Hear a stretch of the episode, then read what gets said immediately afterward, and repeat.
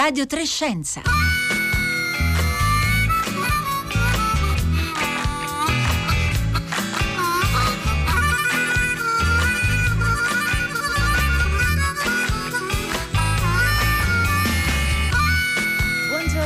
Buongiorno da Francesca Buoninconti, bentornati a Radio 3 Scienza. Un anno fa, durante il nostro primo lockdown, i social e i giornali pullulavano a un certo punto di fotografie, di immagini, di video di animali che venivano avvistati nelle nostre città deserte.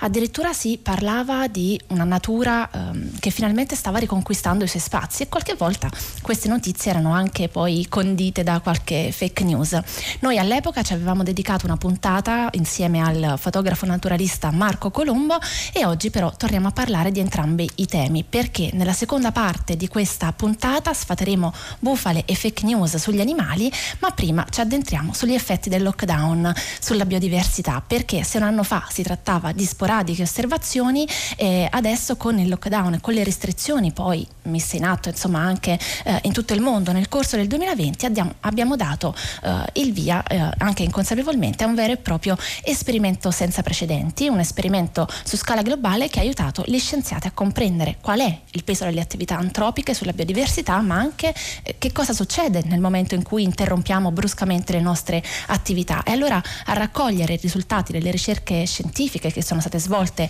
in tutto il mondo su questo argomento ci ha pensato la rivista ambientale Radar Magazine con una mappa interattiva. Partiamo oggi proprio da questa mappa, visiteremo alcuni dei luoghi, ma intanto aspettiamo come sempre le vostre domande e i vostri commenti al 335 56 34 296.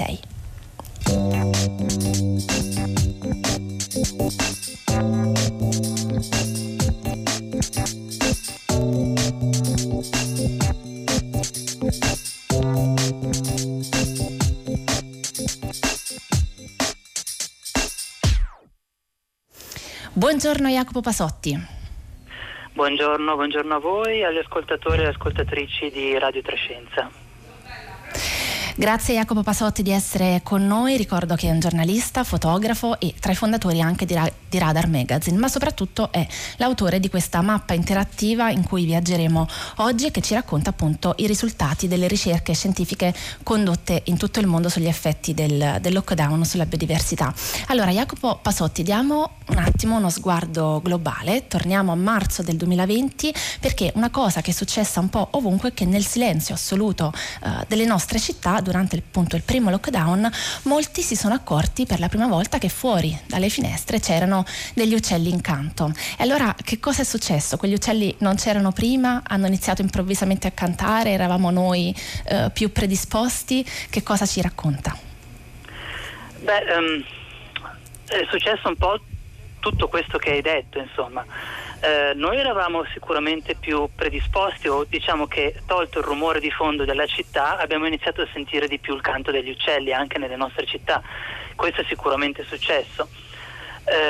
Loro probabilmente non sono aumentati di numero, però sicuramente, e questo è stato appunto provato adesso da questi studi che ho trovato nella mia ricerca, hanno cambiato, almeno alcuni di essi, hanno cambiato insomma il loro modo di cantare. Così insomma ho trovato, facendo le ricerche che ho compiuto negli ultimi mesi appunto sugli studi scientifici su come hanno reagito la flora, soprattutto la fauna, al lockdown, quello che ho trovato per esempio sono due casi, un caso di un passero, il passero corona bianca nella baia di San Francisco, che ha amplificato sostanzialmente la sua banda di frequenze, insomma ha reso il suo canto un po' più evoluto, più interessato, più modulato, è stato più canterino, ha utilizzato al meglio insomma le sue capacità canore, cosa che non poteva fare dagli anni 50, perché quello che mi ha stupito per esempio di questo studio che è stato pubblicato su Science è che praticamente gli studiosi hanno visto che il livello di rumore che c'era durante il lockdown non c'era dagli anni 50, del 1900, dal 1950, insomma è stato un balzo indietro di quasi un centinaio di anni in termini di rumore, e quindi ci ha riportato al canto che probabilmente avevano quei passeri fino appunto al 1950. Poi le cose sono cambiate e hanno limitato le loro capacità o la loro estensione canora. Qualcosa di simile è successo anche a Manchester in Inghilterra, dove una ricercatrice ha trovato sostanzialmente un risultato simile, ovvero gli uccelli hanno potuto abbassare il loro volume di canto, perché tolto il rumore di fondo non dovevano più sgolarsi sostanzialmente per farsi sentire. Quindi gli abbiamo lasciato, diciamo così, uno spazio sonoro. Ma tra le attività appunto antropiche che abbiamo interrotto, o comunque che abbiamo drasticamente ridotto, sicuramente ci sono i viaggi e soprattutto gli spostamenti su strada. Che effetti ha avuto appunto sulla fauna la riduzione del traffico automobilistico? Questo probabilmente ci chiama tutti in causa, anche questo.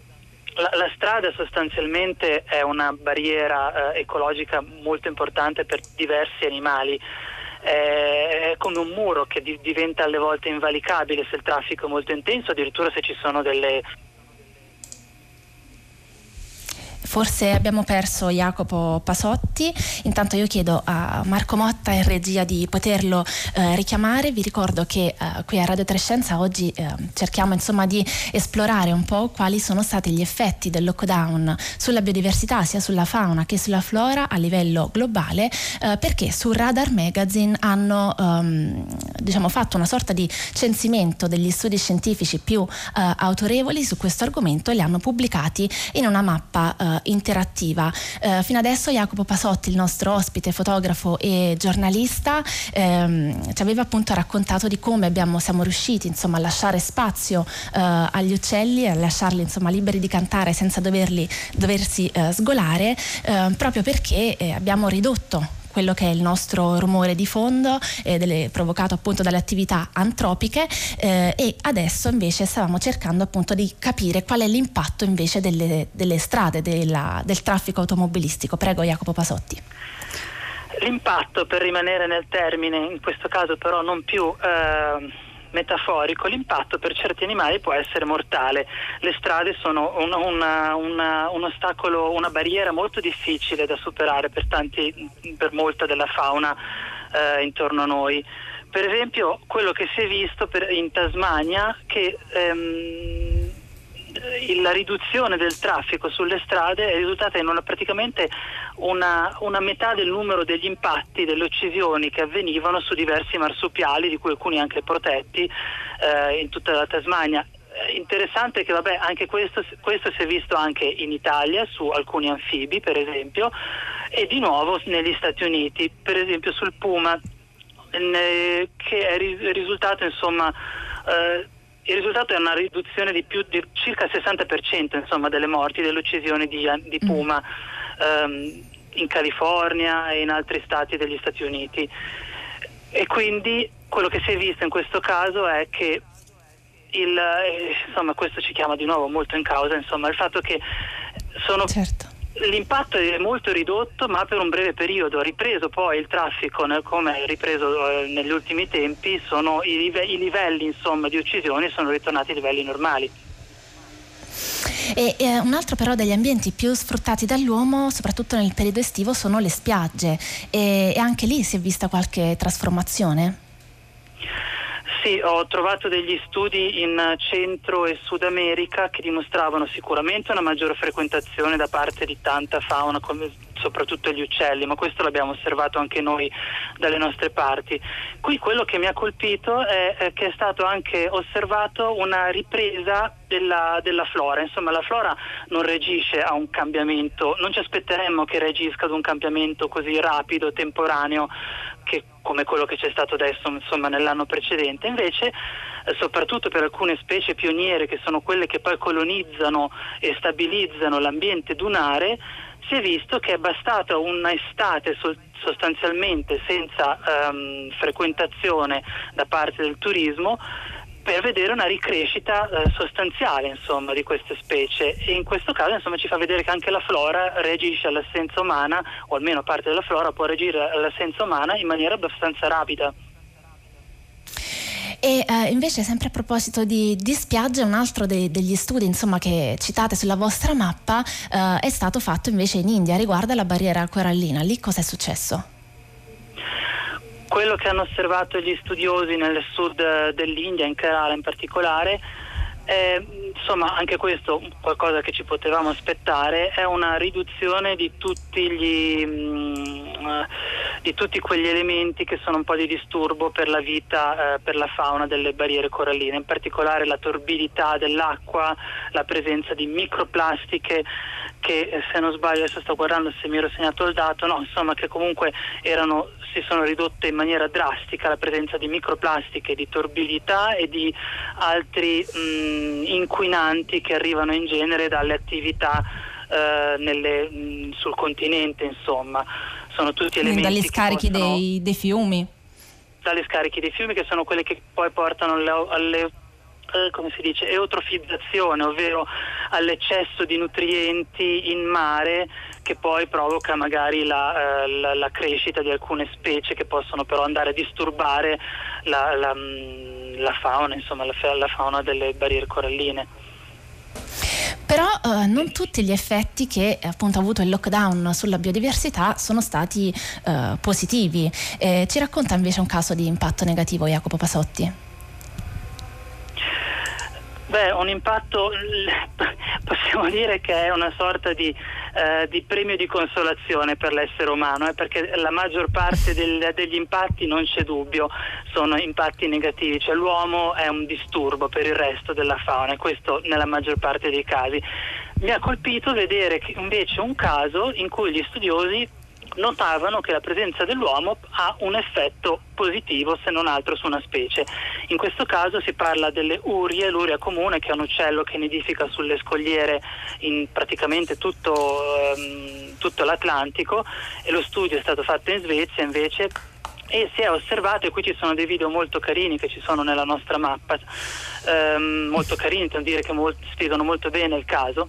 Quello che si è osservato è che l'assenza dell'essere umano ha consentito una maggior frequenza di un'aquila, di un predatore, il quale disturba le urie e facendo scappare le urie dalle scogliere, prese dal panico per la maggior presenza di questo predatore, ha fatto sì che le urie, scappando nel panico, spesso facessero rotolare le loro uova giù dalla scogliera, o consentiva ai gabbiani di andare a predare le uova delle urie.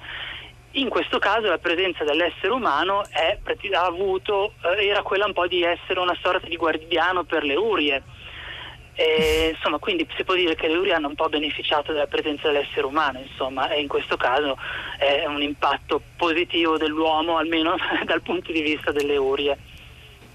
Un premio di consolazione, come diceva lei prima. Intanto c'è Massi che ci scrive: vado in bici da corsa da 25 anni e ieri mi hanno attraversato la strada 2 caprioli e un cinghiale, mai visti in passato. Intanto al 335 56 34 296 stanno arrivando altri messaggi, ma io, Jacopo Pasotti, vorrei cogliere questo messaggio di un ascoltatore o un'ascoltatrice che non si firma per farle l'ultima domanda, perché questo ascoltatore o ascoltatrice ci chiede: ma dove ha trovato tutto il materiale per la ricerca? E allora Jacopo Pasotti, lei questa mappa interattiva ha anche intenzione di aggiornarla in qualche modo? I nostri ascoltatori e ascoltatrici possono contribuire in qualche modo? Allora, la mappa è appunto sulla nostra rivista Radar, che si trova online, Radar Magazine.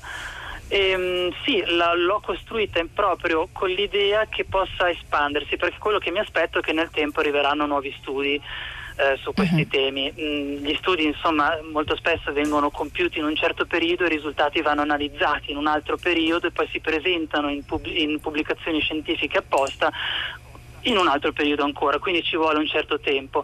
Mi aspetto quindi che arriveranno molti altri studi, e quindi l'ho fatta in modo che sia espandibile questa mappa, e chi ci ascolta in questo momento può contribuire senz'altro, però una caratteristica di questa mappa è che contiene informazioni che hanno come base hanno studi scientifici che siano pubblicati, perché di aneddotica ne arriva tantissima o di esperienze singolari, ma non sono quelle che voglio pubblicare io, perché probabilmente non riuscirei neanche a stare dietro tutte le informazioni che arrivano. queste ricerche le trovo, insomma, da giornalista scientifico vado a spulciare nei vari archivi di istituti o di pubblicazioni scientifiche, facendo delle ricerche, insomma, utilizzando i vari motori di ricerca specifici per queste cose. E allora Jacopo Pasotti, grazie di essere stato con noi, di averci raccontato queste storie dal mondo. E ricordo, Jacopo Pasotti è giornalista e fotografo, tra i fondatori di Radar Magazine, e proprio sul loro sito trovate la mappa interattiva sull'effetto del lockdown sulla biodiversità. Intanto però noi voltiamo pagina con un altro ospite.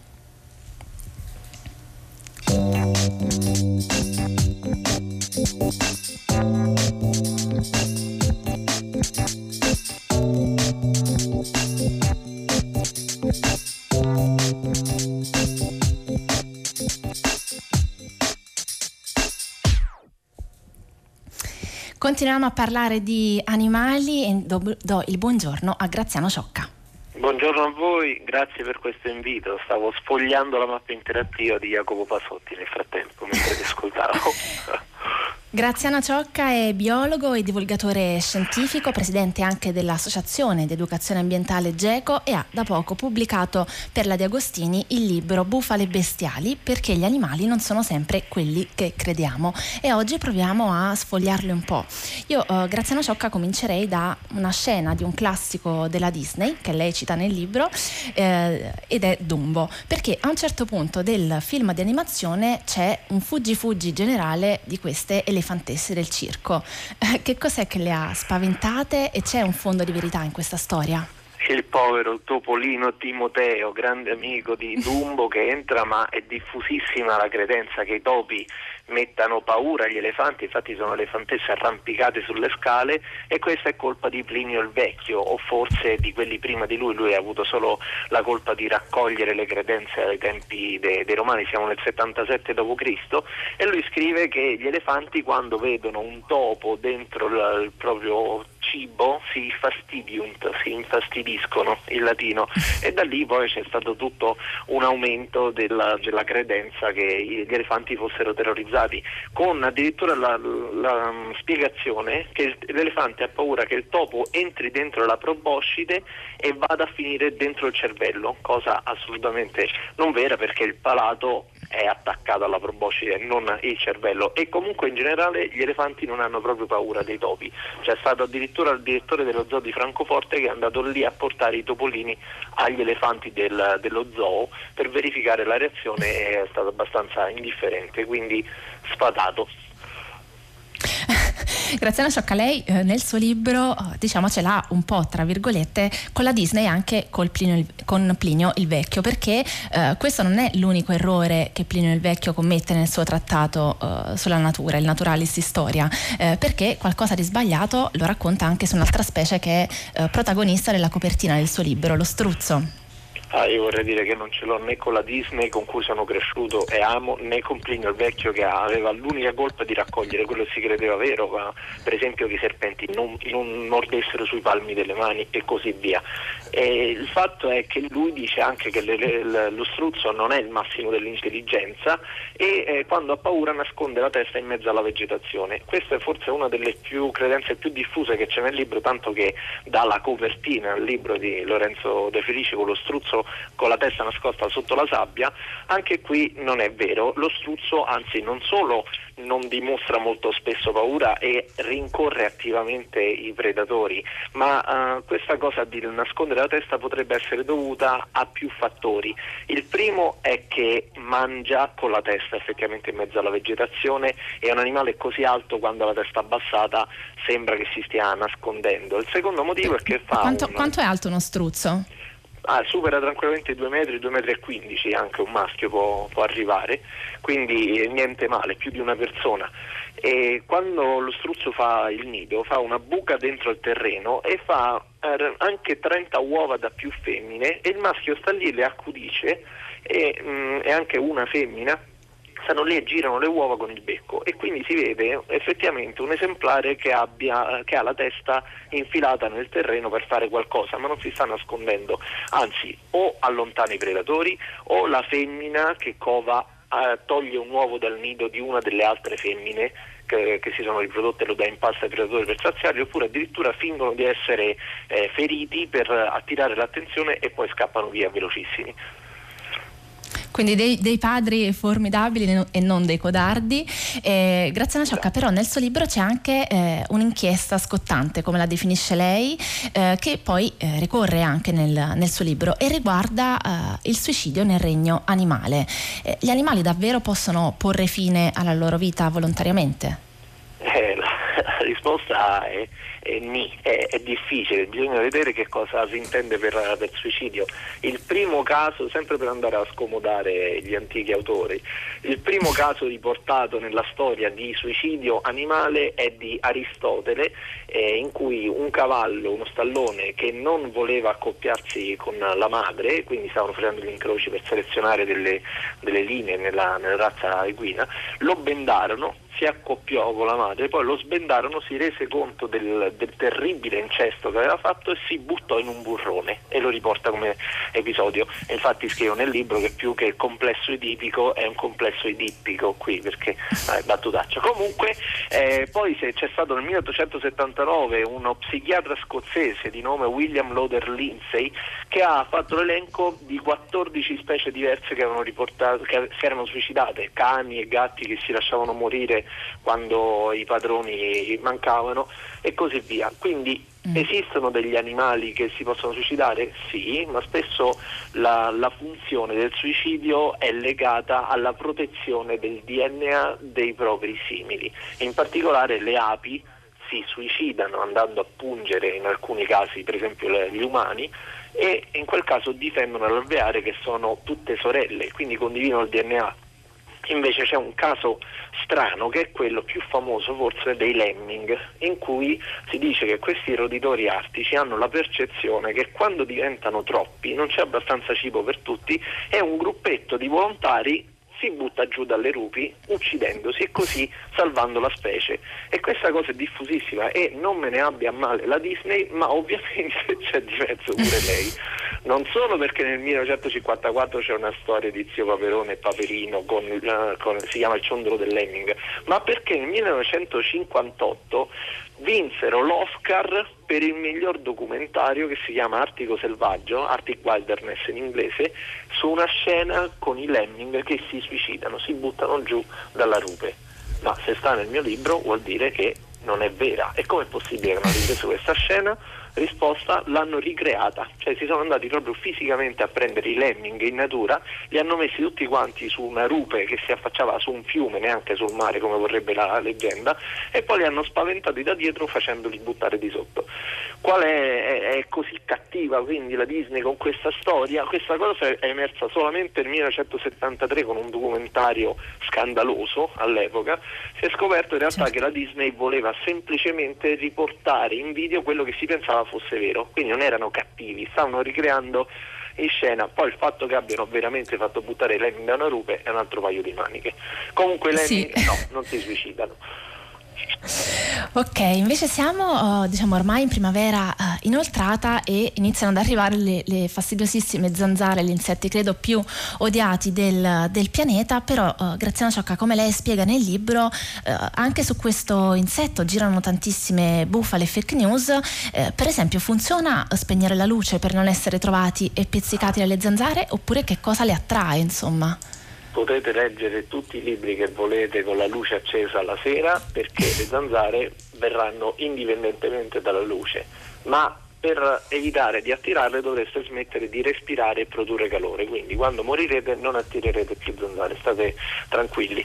Non solo è più fastidiosa, ma dato che ci viene a pungere è anche una degli animali, così come gli animali velenosi, quindi insomma ci danno un po' più fastidio, sono quelli che generano più false credenze in assoluto, e nel caso delle zanzare è anche l'animale considerato più mortale al mondo, perché è vettore di moltissime malattie. Si calcola che uccida 750.000 persone l'anno indirettamente e ne abbia uccise 50 miliardi di persone da quando esistiamo, quindi non male. E quindi gli scienziati si sono messi lì a capire cosa le attirasse per cercare di allontanarle e produrre qualcosa che fosse un deterrente.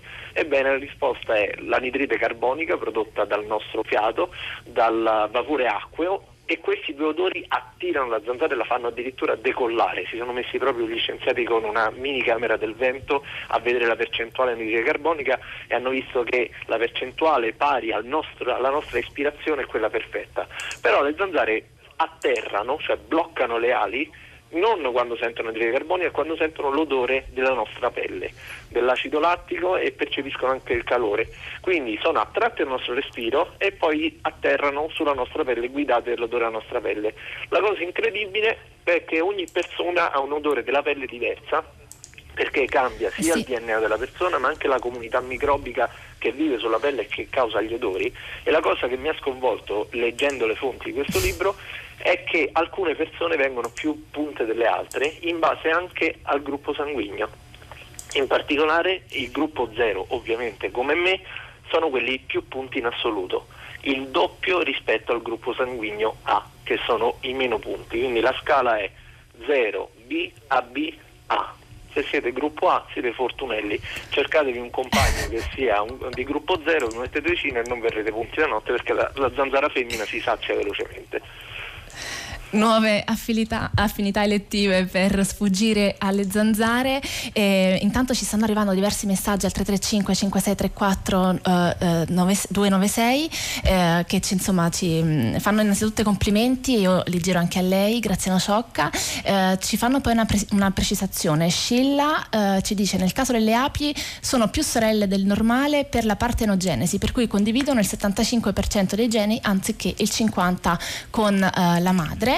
Ovviamente io devo fare il pedante, non è partenogenesi ma si chiama aplodiploidia, cioè che se l'uomo viene fecondato diventa femmina e se non viene fecondato diventa maschio, per cui quando una regina finisce gli spermatozoi tenuti da parte comincia a produrre i fughi e quindi automaticamente comincia ad arrivare la nuova generazione reale. Sì, io lo dico che sono super pedante nel libro, è il mio superpotere, quindi. Anche, esatto, anche nella sua presentazione del libro lo sottolinea. E Graziano Ciocca, l'ultima domanda, abbiamo 30 secondi. Lei nel 2015 ha pubblicato per edizioni Dedalo anche un altro libro, sempre sulle fake news naturalistiche, che si chiama I tori odiano il rosso. È vero che detestano questo colore, e poi come le è nata questa idea di sfatare i miti che circolano sul mondo animale? I tori hanno pochissimi coni dentro l'occhio, quindi non possono quasi vedere i colori, sono infastiditi dal movimento come la maggior parte degli erbivori, non vedono quindi i colori ma vedono bene il movimento. Perché è nata questa cosa? Perché l'animale che vede in assoluto meglio il rosso è l'uomo. A proposito di coni, noi abbiamo 2/3 dei nostri coni dedicati solo al rosso, e quindi con la corrida hanno fatto il drappo rosso per attirare l'attenzione degli spettatori, e da lì è nata la leggenda che il toro odiasse il rosso. In realtà odia il torero e quello che gli facciamo, povero toro. Mi sembra giusto. Graziano Ciocca, grazie mille per essere stato con noi. Ricordo, biologo e divulgatore scientifico, autore del libro Bufale Bestiali, perché gli animali non sono quelli che crediamo, pubblicato da De Agostini con le illustrazioni di Lorenzo De Felici. Radio 3 Scienza torna la prossima settimana, ma proprio la prossima settimana, e precisamente martedì 18, qui a Radio 3 Scienza festeggeremo la giornata mondiale dei musei. In realtà sarà proprio tutta Radio 3, tutta la nostra rete a dedicare la giornata ai musei, in particolare ai piccoli musei che in quest'anno di pandemia hanno anche subito un colpo durissimo. Allora per celebrarli chiediamo il vostro aiuto. Raccontateci un museo, un piccolo museo italiano che avete visitato, che vi ha colpito particolarmente, a cui siete magari legati, che sia un museo naturalistico, un museo scientifico o anche di altro tipo, e vi chiediamo di farlo inviandoci un messaggio vocale della durata massima di 1 minuto al 335 56 34 296, seguito poi da un messaggio di testo con l'hashtag Ti racconto un museo. Radio 3 Scienza oggi termina qui. Io vi ricordo che questo è un programma di Rossella Panarese, insieme a me vi saluta tutta la squadra oggi al lavoro: Marco Motta, curatore di questo programma, oggi in regia, Roberta Fulci e Paolo Conte in redazione, Giulio Salvatelli alla parte tecnica. Noi ci risentiamo lunedì prossimo alle 11:30. Adesso linea al concerto del mattino. Da Francesca Buoninconti l'augurio di un buon fine settimana a tutti e a tutte.